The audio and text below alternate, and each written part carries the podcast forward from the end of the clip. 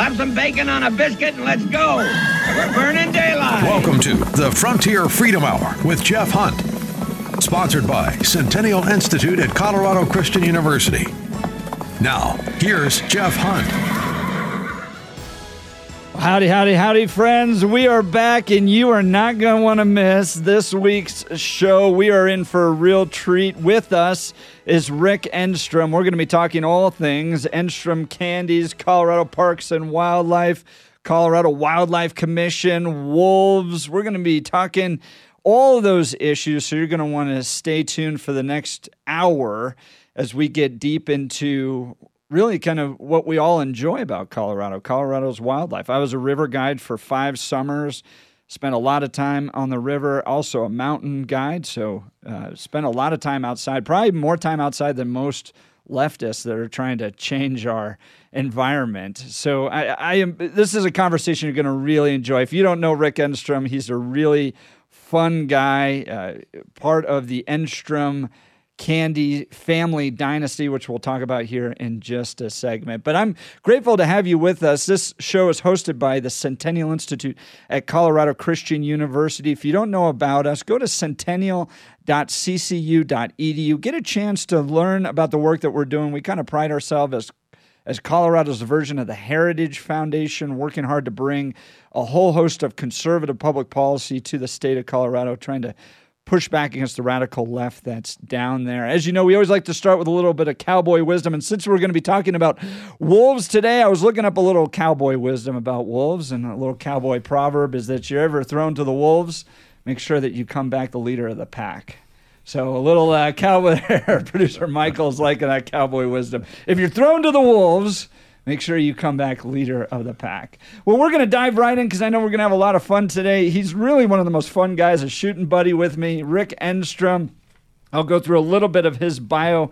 He served as chair and director of many committees, uh, including Board of Great Outdoors, and from 1999 to 2007 served on the Colorado Wildlife Commission. He's part of the Enstrom Candies family dynasty. We've got Jamie here. She's a, a, producer of the show, and uh, she knows very well. We give out the candy to the speakers who come to the Western Conservative Summit. It's kind of it's like the Oscars, right? You go to the Oscars, you get these cool bags. Well, we have a bag that I think the only thing we have in it right now is Enstrom Candies, but uh, it's something that goes viral. Uh, we don't have any more because all of our speakers love them. Betsy DeVos, Kayleigh McEnany, uh, Sarah Huckabee Sanders, they all took Enstrom candies. And so it's kind of this treat that we give to the speakers. But joining us in to talk about all this stuff is Rick Enstrom. Rick, thanks so much for joining us. It's good to see you, Jeff. So, Rick, give us your background. You grew up in Lakewood and then time on the Western Slope, part of the Enstrom family candy dynasty and uh, then served on a lot of these outdoor commissions. So give us a little bit of your background.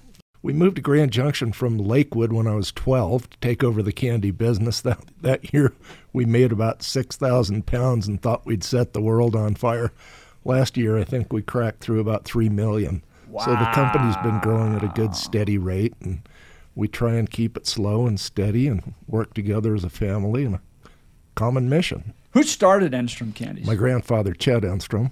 19, it, 1928, he moved to Grand Junction, saw a guy holding a piece of burning rock, and thought that was going to be the future of energy. We're still trying to get it out of the rock over there. Wow! And so he he moves to Grand Junction. Start does he start in his own kitchen? Yeah, I, ice cream. We were in ice, ice cream, cream, in the twenties. Oh, okay. All right, that was the social center of the you know in the, in the uh, depression right? And there was no the prohibition time, so everybody we went to the ice cream shop.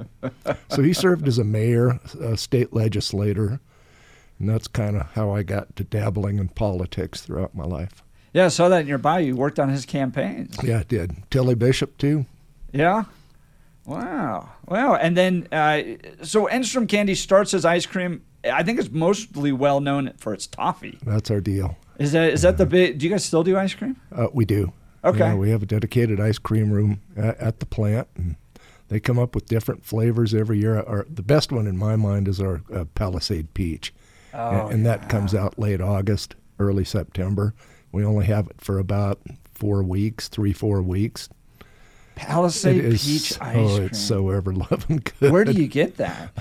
where, where do we get the peaches? No, well, where do you get the ice cream? I, I've never even seen those. And I, Yeah. I'm I'm not a huge ice cream guy, but I think I will be. But do you do you get it? Do you get it at King Supers? No, no, we sell it in our stores. That's You it. gotta go to the store. Yep, the top the, the candy's available online, and the, a huge part of our presence is online. Costco, And at the uh, airport.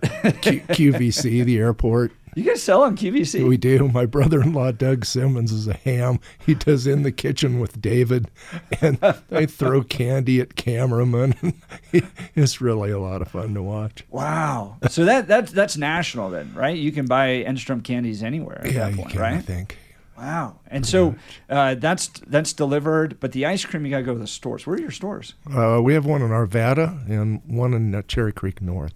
Okay. 52nd Marshall in Arvada and, and uh, Cherry Creek store at Second University. And the plant is still out in Grand Junction. We're a Grand right? Junction right? company. Yeah, I met him one time. We were doing some. Uh, we were trying to push back on this radical agenda on paid family leave that was yeah, going to just Doug, destroy Doug business. Simmons, president. And got got a chance to meet with him as we were talking with business leaders about Yeah. that because what we were pushing at that point was that business leaders are actually solving this issue because if you want to hire people, you got to have good paid family leave these days. Yeah, But then we were going to force a one size fits all, lower quality service upon everybody, but businesses were already doing it. But that that's a side thing. The administration and legislature are better off kind of telling business what to do rather than seeking counsel from business to develop policy. Actual people. Do you know how many people Enstrom Candy's employs? Do you have a Uh, sense? we'll say a couple hundred. couple hundred. That's fantastic. So still family owned and operated. Sure is. Fourth generation. My nephews are now kind of uh, moving into a leadership position. That's fantastic. Entirely privately owned. Entirely no, no privately investors. owned. You guys are just all. It's all in there. No, we've had some opportunities. Forrest Mars used to come and see my mom every year and Oh yeah. come with his candy maker, Fred, and sit down at mom's kitchen table and drop the checkbook and say, Mary, are you ready? she said, well, well, I don't know why we do that, Forrest, but would you like another cup of coffee? Oh, that's great. And then they started Ethel M's at, at Mars to try and emulate some of the work that we do. yeah. He was a grand old gentleman. Wow. Wow. It- it- you know, you go back, we, we know the Coors family well because we have a member of the Coors family that sits on the board of Colorado Christian University. These family owned and operated businesses are just are just great. They're fascinating. It's uh, har- harder than everybody thinks to bet. stay in business for that many generations without having World War III. Right. Yeah, right. and that's Right. That's usually what sinks the ship. Yeah. Yeah. So we've uh, we all managed to get along and move together in unison. So then you you have this kind of passion for the outdoors. Where did that come from? Oh, I grew up hunting and fishing on the Grand Mesa when I was a kid. As soon as I turned 16, I had a flat bottom boat and a Datsun pickup and a and a, a red setter, and I would disappear. And that's back when you didn't have phones or anything. I'd just be gone up on the mesa, rowing up there, catching my own fish to eat, and hiding out up on top of that. If you've never been to the Grand Mesa, it is Yeah. one of the prettiest places in the whole world. We've camped up there. We're a big camping family. In fact, we'll be camping this weekend, this upcoming weekend, for nearly a week. Uh, and we've camped up there. Oh, it's Beautiful pretty. park. Full of mosquitoes, though. My gosh.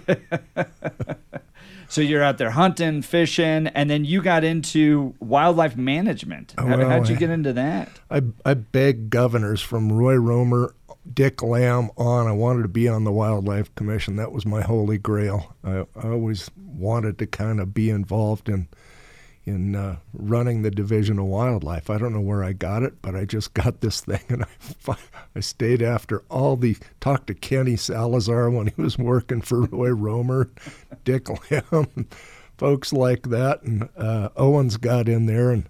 And uh, I'd been badgering Norma Anderson, the president of the Senate, to get me on that thing. And so I worked on the Owens campaign, and and uh, Norma sent Bill a letter and said, "For God's sake, would you put him on the commission so he leaves me alone?" And by golly, he did.